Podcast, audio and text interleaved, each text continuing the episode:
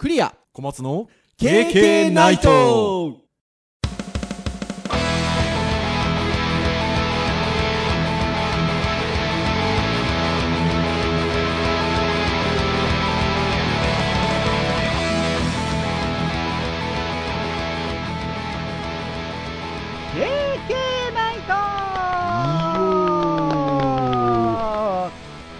ということで、第312回の配信となります。お届けをいたしますのはクリアと、はい小松ですどうぞよろしくお願いいたします。はいよろしくお願いしまはい、ということで、9月の第2週の配信ということでございますけれども、どうですかね、皆さん。小松先生のお声がちょっと違う感じで聞こえてんじゃないかなというふうに思うんですけど、どうなんでしょうか？す音はそんな変わんないんじゃないですか マイクとい同じだしうのも、マイクスタンドを導入されたんですかね。そうですねこうアームのこのグニョーンって曲がるやつね、なんで今までのマイクをそこに取り付けてはいらっしゃるんだけれども、まあ、割と自由な位置に、まあえー置くことができると言いましょうかな、はいできるようになっている。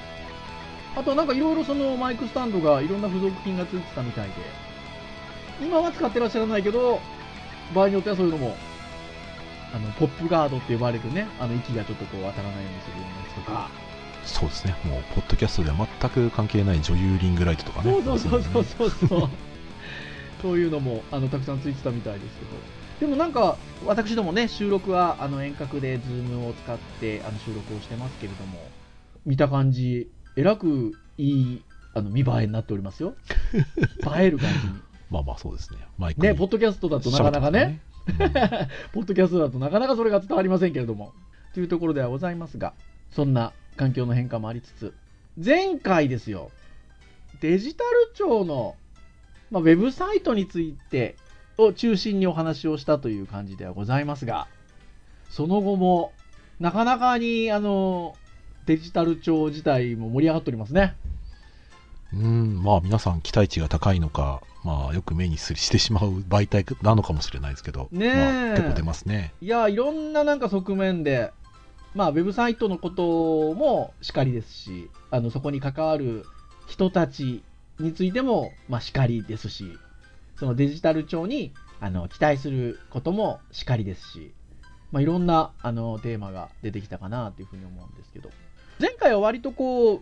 ウェブ会ということで、あの、まあ、私ども、ウェブの先生だったりもしますし、まあ、そのウェブサイトっていうところにちょっとフォーカスを当ててお話をしたんですけど、この壁紙どうなのとかね、カバー写真のね、細かい話しましたね。とかね、ロゴは、ああ、そういう作り方してんのねとかね、まあ、いろんな話をしていったわけなんですけど、もうちょっとなんか広い話、広い話というか、細かい話ができるのかなっていうのを、ちょっと収録後に思いまして。というのも、あの、前回も紹介をしたデジタル庁のサイトって、まあ、デジタル庁自体のいわゆるホームページと、あとはノートという情報発信サービスを使って情報発信をしているということがあって、そして、そこのノートにね、あのデジタル庁が発足をする前から、家庭においての記事が結構上がってるんですよね。そうですね、うん、だから今どういう状況でどんなふうなことをしようとしてますとかねいろいろと出てますね記事がね。で、それを見ると、なんかその前回私どもがお話をしたようなことに対する答えが実は 発足前のその投稿の中にあったりもしたので、そう、なんかその辺のこともお話をしておかないと、あまりこうなんかこういうポッドキャストで話すという意味で言うとフェアじゃないかなっていうのがありまして、そうそうありまして、なので、久々ですよ。続編というか後編というか。本来は今日はちょっとハードガジェットの回だったんですけれども、まあ、ハードガジェットについてはちょっと来週お話ししたいことがございますので、次回に回しまして、久々の後編という感じでしょうかね。まあちょっとデジタル庁に関してこのまた1週間、あの、いろんな、まあ記事であったりとか、思うとこがあったりしましたので、ちょっとそれについて、ゆるトークをしていこうかなというところでございますよ。前回聞いてない方はぜひ前回もあ聞いていただけると そうですね。聞いていただけるとありがたいなというところでございます。てな感じで、ちょっとデジタル庁にまつわるお話をしていこうかなと思うんですが、いやー、この1週間もでも本当にいろんなことがありましたというところで、前回もお話をしたデジタル館の方ですよ。はい。はい監査の監ですね。ね、監査の監でデジタル監っていう、まあ、特別職がありますねっていう話を前回したんですけど、もともと伊藤浄一さんっていうね、MIT のラボの所長さんだった元、はい、伊藤浄一さんの名前が挙がってたんですけど、まあちょっと、ゴニョゴニョってありまして、ちょっと理由があってちょっと辞めたっていうところもあるので、まあそのあたりが影響したのか、えーデジタル監はちょっと先送りというか、就任は先送りになりまして、結構それが割と発足をするそんなに遠くない時期だったんですよね。ということもそうですねあったので、まあ、誰が就任されてるのかななんて話を実は先週の配信のと中でね、お話をしてて、で、石倉陽子さんっていう方が担当されてるのねって話は前回の配信でしたんですけど、まずはなんかその石倉陽子さんに関する記事が出まして、石倉陽子さんの自分のホームページの画像サイトの画像を無断で使用していたというような、まあ、ニュースが出てたと。まあ、あの素直にし著作権がある写真やイラストを使ってしまった私の不注意だというふうに謝罪をしたということで、あの記事なんかでは書いてあるんですけどね。まあ、これね、あの、もちろん、ね、その著作権があるもので、その著作権の範囲外でね、あの使ってしまったっていうところは良くないし、まあ、まあ、タイミング的にもね、こう、人が攻めちゃうようなタイミングだったかなって気はしますけど、まあ、ちょっと僕怖いなと思うのは、あのまあ、うちの学生なんかはね、そのうちのね、教えている大学生とかは、そのコンプライアンスとか、そういう授業とかでね、著作権の話とかも聞いてるんで、はい。もちろん意識はあると思うんですけど、やっぱり知らず知らずのうちにうん。使って、でしかもそれが注目されてない人だと割と流されやすいところもあると思うので、こういうふうなその重要な役割についた方っていうのは、そのまあ、知らず知らずのうちにやってしまったことが、まあ掘り返しやすいんだろうな、まあ、みんながやってて責められてるからいいじゃんって話にはならないんですけど、もちろん。うんうんうんうんうん、なんだけど、そういうことは実はまあ多くの人は結構まだみんなあるんだろうなっていうのはちょっとあって、本当そうですね。ううん。まあちょっと話と 今回の話だと若干ずれますけど、うん、いやいや、でもいや、まあ、ですぐにね、謝罪をされてということなんですが、まあ、もともとこの石倉さんという方がね、ちょっと私どもも、先週取り上げるまで知らなかったですよね、この先生ね。私は存じてあげてなかったですね。うん私も存じ上げてなかったんですけど、えー経営学者の方でいらっしゃるみたいですね、そうですね。ご専門がね。なので、まあ、あのデジタル庁が発足した1日の時には、まあ、私はデデジタルの専門家ではないと語っていらっしゃったということで、72歳でいらっしゃいましたっけそうですね。そのあたりもよく出てましたねう。ーんということですので、まあ、なかなかなねあの、まあ、言われやすいポストいろんなことではあるのであのというところではあるんですけどねまあまあデジタル化に推挙されるような、まあ、働きをしてたんじゃないかなと思うんですけどね。うんねというところなのでまああのスタートとしてはちょっとこういう突っ込まれどころがありましたが、まあ、ぜひね、まあ、期待されているところでまずはことをなしていただきたいやっていただきたいなっていうのはねあの思ったりしますけどねうん、そうですね。あとはあれなんですねちょっと先送りになったと言いましょうか就任にではにはならなかった伊藤浄一さんなんですけどデジタル社会構想会議っていう有識者メンバーが、まあ、デジタル庁あって、えっと、そこには入ってらっしゃるんですね。みたいですね。っていうなんかニュースもね、出てますね。でそれで言うと、あのその、えーデジタル社会構想会議の有識者メンバー12人で、座長が、えっと、慶応大学のあの村井淳先生が座長を務めていらっしゃって、まあ、その中に、えっと、伊藤浄一さんも入っていたり、あとは、えっと、三木谷さんですよ。ああ、楽天のね、はいはいうん三木谷さんであったり、まあ、Z ホールディングス社長の川辺さんとか、はい、12名の方がついていらっしゃるということですので、まあね、そういったあの本当にいろんな面での有識者の方が関わっていらっしゃるということもありますんでね、そのデジタル官っていう役割をしてるこう石倉さん一人でっていうもちろんことでもございませんし、まあ、こういったいろんなこう視点を持った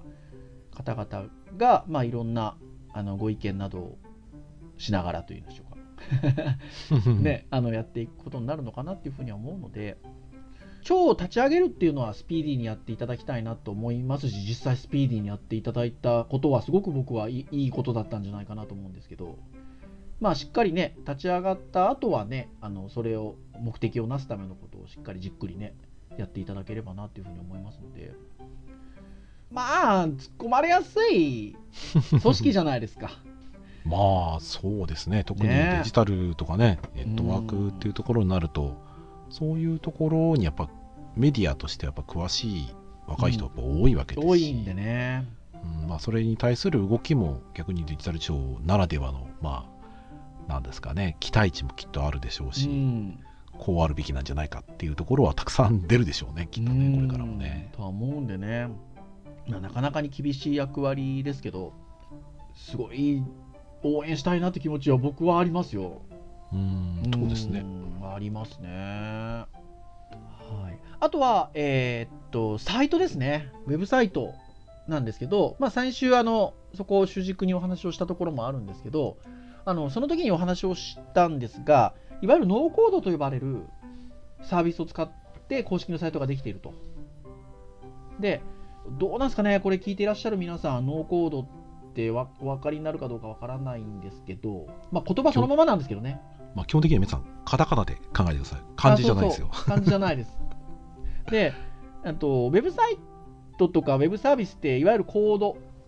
まあ、プログラムだったりとか、まあえっと、言語、まあウェブあの、ウェブサイト構築するための言語、コードで書かれてるんです、実態は。実態は書かれてるんですけど、まあ、ノーコード、コードがない、まあ、ノーコードっていうように、サイトをまあ作成したい人が、情報発信したい人が、まあ、コードを書くことなく、ウェブサイトを作れるようなサービスですよね。はい。まあ、そういったものが、まあ、昨今あのいくつか立ち上がっておりまして。でその中のうちの一つがスタ,、えースタジオっていうサービスがあるんですよね、はい。でまあ、今回のデジタル庁のサイトこれもう言っといた方がいいと思うんですけど順まあ仮っていうんでしょうかね。そうですね。っていう位置づけみたいなんですけど、はいまあ、あのそれを、えっと、スタジオっていうサービスを使って、えっと、作っていると。で、えっと、それについてはどうなんだろうなっていうのは、まあまあ、あの、まあ、賛否あるとは思うんですけど、記事としてまず一つあったのは、1日の日にスタジオっていうサービス自体がちょっと障害が起こったと。これはやっぱりでも、サーバーに負荷がかかってるっていう意味で言うと、少なからず影響あったのかなって気がしますけどね。まあたまたまの可能性もなくはないんでしょうけどまあ因果関係はあるんじゃないですかねね。まあ、午後1時33分頃に発生をして、午後1時30分頃に、えっと、復旧したということで、サービス全体が不安定になったということなんですけど、まあ、お昼過ぎぐらいに不安定になってっていうことで言うと、やっぱね、その日の午前中かなんかにデジタル庁オープンですよ、ウェブサイト。で、話題になったじゃないですか。はいっていうところから言うと、まあ、関係なくはないのかなっていう気がするんですが、ただ、この、えっと、実は IT メディアさんの記事を、ちょっと今、私と小松先生見ながら、その話喋ってるんですけど、なかなかこれ、ちょっと記事のタイトルがですね、1日のスタジオ障害、IEO サーバークラッシュが原因、デジタル庁も利用中のサービスっていう見出しなんですよ。で、この IEO のサーバーに急激なアクセスが発生して書いてあるんですよね。まあねなんか何かの略称であれば違うのも考えられるんですけどバッチリインターネッットエクスプローラロー用って書いてあるんですよね。どういうことってなかなかなんか不思議な見出しですよね。なんか私たちの感覚で言うと。うんなんかクライアントのイメージクライアントで使うソフトウェアのイメージがあるのでうん。愛用のサーバーってなんかあれなんですかねコンテンツの出し分け専用のサーバーがあったんですかねうんま聞かないんですけどねうん。っていう感じではありますと。まあ、これもね、だから、その、注目が集中したというか、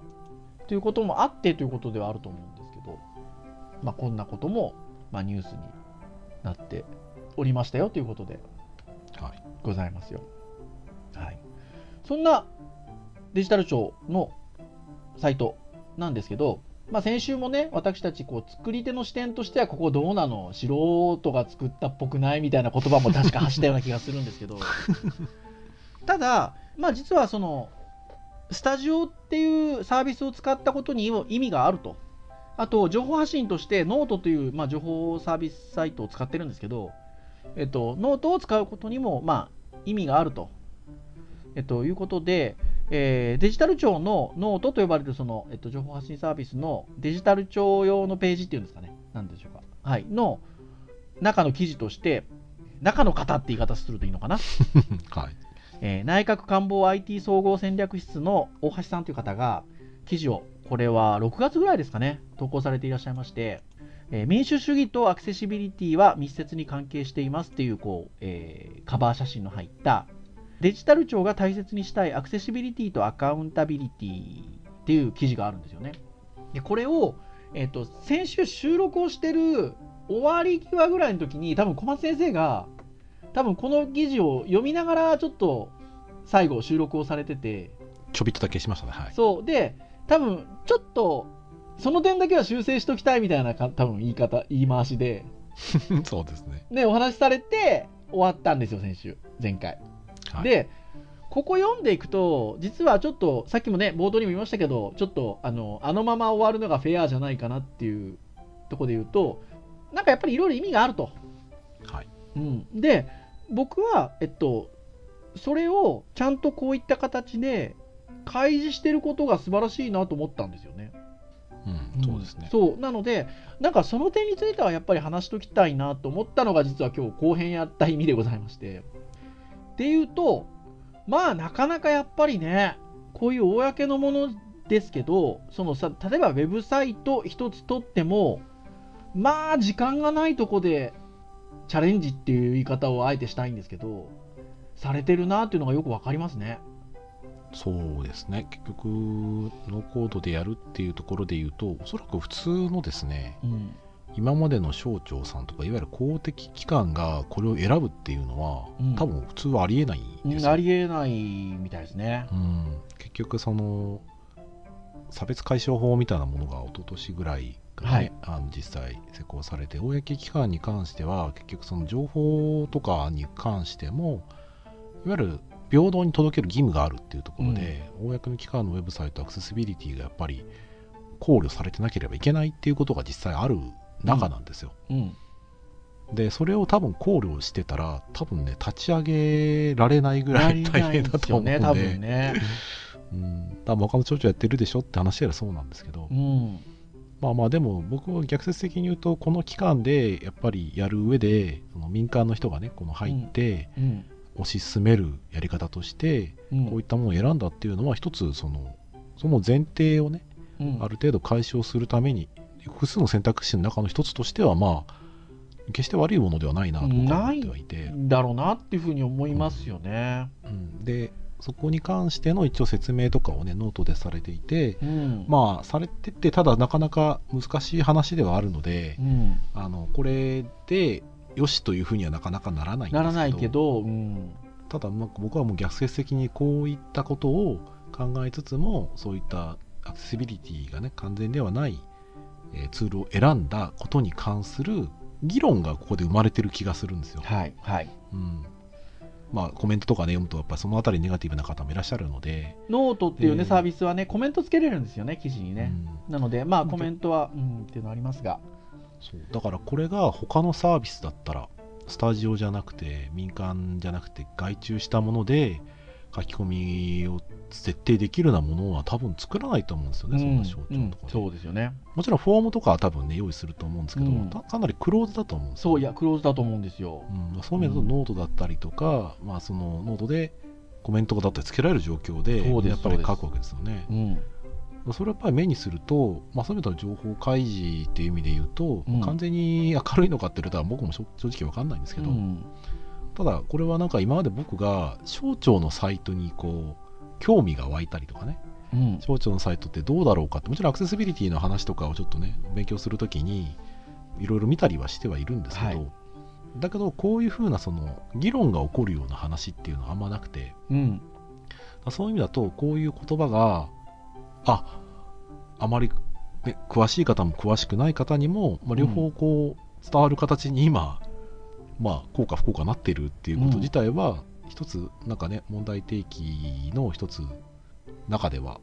知ってもらう機会になってるんじゃないかなっていうふうにちょっと思っちゃうんですよいや、本当そうですよね。いや、本当おっしゃる通りで。で、やっぱりこの記事の一番割と最初の方のテーマとしてなぜスタジオやノートを情報発信に使うの使うのっていう見出しがついてるんですけどまあ情報を広く共有する観点からはっていう言葉を使ってるんですよね SNS などのサービス上で分かりやすく情報を発信していくことがとても大切であるとまあ本当まさにさっき小松先生がおっしゃった通り情報を一方的通行的に発信をするのであれば多分そのコメントがつかないような割と性的なねカチッとしたもう情報だけをただ発信するようなもので今まで通りのものでよかったんだと思うんですよね。なんですけどここのやっぱり情報を広く共有するっていう言葉のポイントがあるのかなと思っていてそこにおいてやっぱり SNS などのサービスを使うことが特性がうまくいかせると。でこれは本当にそうだと思うんですよね。で、えっと、そういった中でえー、まあ、本来であればその省庁のウェブサイトたる基準があるわけですよね統一基準群っていうのがあるんですけどそこに対してまあ、あのアクセシビリティ、ウェブアクセシビリティに配慮がされていないから使わないのではなくて、そういったサービスを、えっと、多くの人が使っているサービスを積極的に政府が使うことで、ウェブアクセシビリティが担保されていく機運の盛り上がりを支援することにしましたっていうことなんですよね。だから、ここの言葉を僕なりに解釈をするとやはりその共有っていうさっきのその情報を一方通行的な発信ということではなくて SNS のサービスを使うことによって情報共有であったりとか、まあ、ここの言葉通りでいくとアクセシビリティが担保されている機運の盛り上がりやり取りをしたいっていう意図が感じられるんですよね。うん、その意味においてまあ、多くの人が利用しているサービスを積極的に使うっていう考え方なのかなっていうのは僕は分かるんですよね。まあそこですね、まあ、どこの部分の問題提起だったり問題解決なのかっていうところで観点変えれば、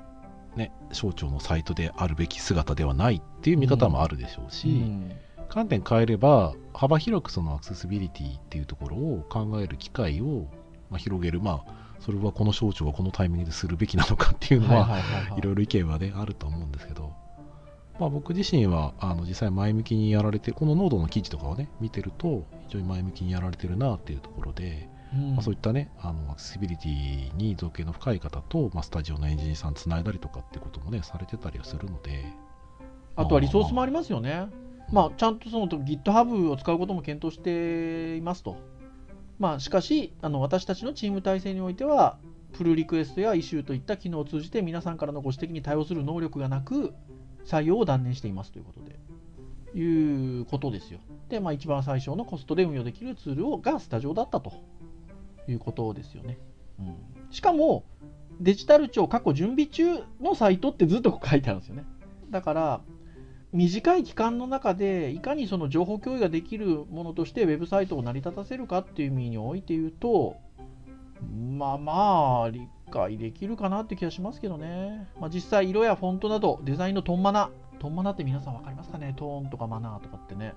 はい決めて掲載するコンテンツを収集しテキストを整え関係者の了承を得る。これ結構大変ですよね。作業だけでも精一杯な状況でしたと。その時の裏側についてはまたどこかで話しますと書いてあります。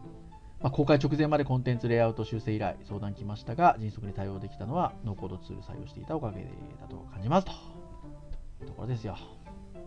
まあ、そうですね、セキュリティだったりとか、情報のね、そのアーカイブだったりとか、まあ、いろんな問題に関してね、書かれてますね。ただまあ、ちょっと僕はあそうなんだなと思ったのは、やっぱ専門的なやっぱり結構記述が多いところで、うん、まあ、なかなかノートっていう媒体は親しみやすいし、うん、そういったものに触れてなかった人にも触れるっていう機会で、まあ、僕はまあいい選択したんではないかなと思ったんですけど、うん、まあ、ただノートユーザーによってやっぱりなかなかその意図が伝わらないっていう部分がね、うん、あったりとかしてなかなかこういう媒体でのコミュニケーションやっぱり難しいな前提が整うっていうのはなかなか難しいんだなって感じがしましたね。します。します。でもまあもともとそのそのデジタル庁自体はやっぱり注目をされる対象じゃないですか。そうですね。でしかも、うん、こういうこうやり取りをしようっていう意図のもと他の象徴とはだいぶ違うアプローチでやってるっていうところもあるので、まあ、当然ここのコメントなんかもそうですけどまあいいもの悪いもの悪いもの。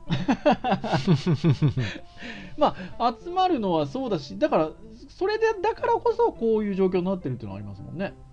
そうですね、だからこれ僕ねあの編集会議の時に話したのはうん。他の省庁が内々にクローズにサイトの構築詰めてたら、正直僕は興味がないというか知らないまま 進んでたと思うんいやですよね。本当そうなんですよね。なのでまあそこはなんとなくこうそのこのスタートの段階っていう意味で言えば組んであげてもいいのかなっていうのはすごく気がしましたけどね。うんまあ、僕はだからある意味デジタル庁らしいスタートを切ったなと思うし、うん。あそれぞれにデジタル庁に対する理想みたいなものは皆さんあるんだなっていそうう感じだからがしますね。割と厳しいご意見がたくさんあるっていうのはいやそう思いました。だからやっぱり皆さんそれぞれになんか理想があるんですよね。でもなんかそういうこういろんなことがこう言葉として出てきたりとかっていうところってなんかそれこそデジタル庁っぽいんじゃないかなと思いますけどね。うん。まあ手放しでね100点ですっていうふうには言えないかもしれないですけどね。いや本当そうですよね。うんこの前提条件の中で進める100点ってほぼ僕やっぱ難しいと思うんで、難しいですよね。うん。その中でやり方のいくつかある中の一つとして、まあ、僕は何だろう。いい悪いっていうのはなかなか賛否ある中では言いづらいですけど、うん。まあ、応援したいなっていや、感じは思います、思います、いや、思いますね。やっぱね、ほら、これ、割と小松先生もおっしゃいますし、僕も思うところではあるんですけど、ウェブは永遠のベータ版だみたいな話があるじゃないですか。はいね、で、いや、それで言うと、本当に、ウェブ生き物なので、周りの環境に合わせてっていうのもありますし、なんか常にね、こういうことやっていかないといけないものだとすると、こう印刷されている文書のようなものとは違って、まあ、ウェブ一つとっても、ちょっと、こういう要素はやっぱ今、痛みは厳しいですけど、必要なんじゃないかなっていう気はしますね。まあどうなんでしょうね僕自身もやっぱり勉強不足なんで諸外国がねどういう風なやり方をしていて、はい。進め方としてその前例がある中でこれをやっているもしくは他の、ね、国と比べてうちのやり方は、ね、やっぱスピード感を持ってできているのかとか、まあ、うちのやっぱ、まあなんだろうな日本の日本による特有の問題っていうのがあると思うんでまあ他の国とねなかなか比較して一緒にはできないんですけど、はい。うんまあなんかそういうふうなこともちょっと考えたりとかしますよね。うん。気持ちとしては応援していきたいなっていうのはすごくありますね。で実際なんかその IT メディアのニュースでもあのこのようなニュースも上がっておりましてこれ9月3日付の記事なんですけどデジタル庁サイト改修状況をノートで報告ツイッターでは対応早と驚きの声という記事が上がっておりましてまあ今言ったようなことをまあ早速あのやっていらっしゃるっていうことも僕は評価に値するのかなと思ってるんですよね。あのデジタル庁のノートのあの記事を確かに見るとこういった形でウェブサイトの改善状況改善フィードバックの反映状況を投稿してますっていう記事をすぐ上げていらっしゃるんですよ9月3日に。でさらには、えー9月6日にはロゴ関連の資料を更新しましたと。でデジタル庁とシビックテックっていうような記事もノート上がってるんですけどうんなんかねやっぱこの感じですよね。う打って響く感じっていうんですか？なかなかな感じだと思うんですよ。で、例えば1日にネット公開しましたと、その IT, IT メディアの記事によると。で、えーネットでは記事のタイトル要素が全部同じ。など、さまざまな指摘がと、そこ気づいてませんでしたね、僕たちね。うん で、えーなんですけど、えっと、そこの回収状況だったり、まあ、今後の計画っていうのをもうすぐさまやってると。まあ、回収したのは記事のタイトル要素全部同じになっている、フッターのリンクが漏れている、ツイートボタンのタップ時に自動的に出る表記の設定が漏れている、特定画面サイズでのトップページの表示崩れが、まあ、指摘されてたけど、それに対してもすぐさま回収をしたと。で、報告をしたと。で、サイト内の回収項目を告知するリリースノートの設置も検討していると。いや、なかなかじゃないですか？うん、そうですね、うん。今の現状の中ではいやいいと思いますし、うん。ええ。僕らなんか別にお叱りを受けたとかお金もらってるとか全然ないんですけど、ないないですね。ねかないですけどねなり自由な立場ですからね、うん。ことではあるんですけど、でなんかねその後の記事の内容とかでもその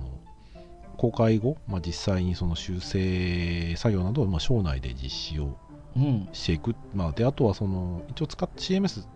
スタジオ使ってるんですけど CMS を用いたサービス基盤構築も進めているっていうところで。で準備ができ次第移行するっていうね、うん書いてるんですよね。なんだからやっぱりあのデジタル庁括弧準備中であるっていうことではあると思うんですよね。でそのね移行後もねコンテンツの SSG 化。これね僕あんま聞き慣れない言葉なんですけどおそらくサーバーサイズジェネレートだと思うんですよね、そうですね。だ多分ムーバブルタイプみたいな感じのそのサイトで CMS で変更終わったら、えー、と全体のそのデータを DB に基づいてファイルをガーンと書き出して、はい、静的ファイルとしてで出すと。うん。はい、サーバーサイドでそのリクエストあるたんびに生成するコストを使わずに、まあ、早くリクエストを返すっていうところで、まあ、非常にこうそういったところも考えられてるんだなっていううのはちょっん。と感じますね。うん。はい、なので、というところですよね。まあ、なので、まあ、ツイッターでは対応早、オープンな姿勢もいいと、PDCA が爆速と、細かいところからの意見を吸い上げと反応してくれるの面白いと、リリースノートのある省庁だ。など、好意的な声も多く上がっているということ。そっか普通の省庁はリリースノートとかないんですね。ないんですよ。そうそう。だからないはずなので、うん、だからやっぱそこですよね。うん。僕アクセシビリティのその話とかはやっぱり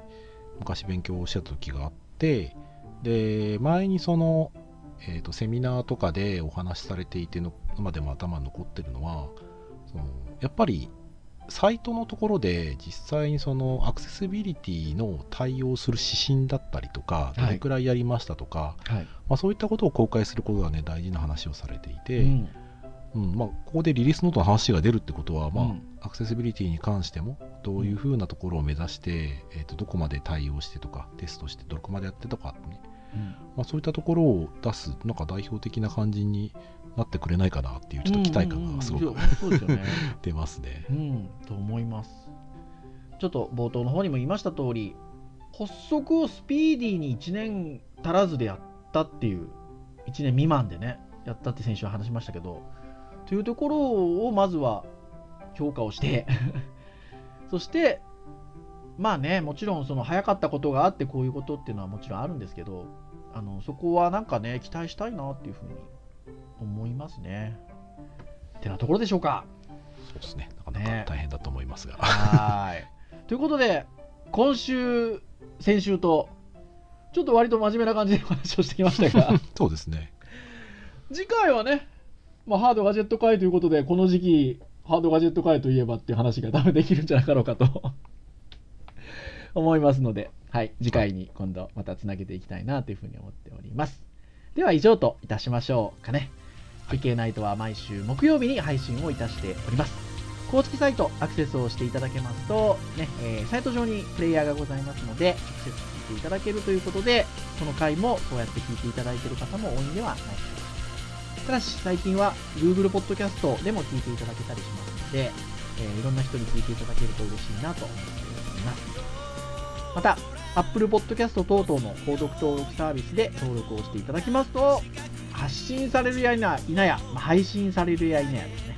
はい。えー端末にダウンロードがされますので、お好きなタイミングで聞いていただけるということで、312回でございましたけれども、いろんなテーマでお話をしております。そして、あと2回ぐらいしますと、6周年ということで、はい。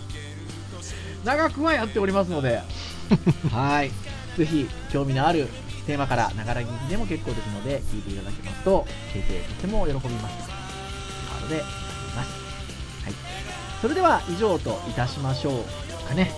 お届けをいたしましたのは、クリアと、はいお待ちでしたそれでは次回313回の配信でお会いいたしましょう皆さんさようならさよならアップルアップルハハハハ!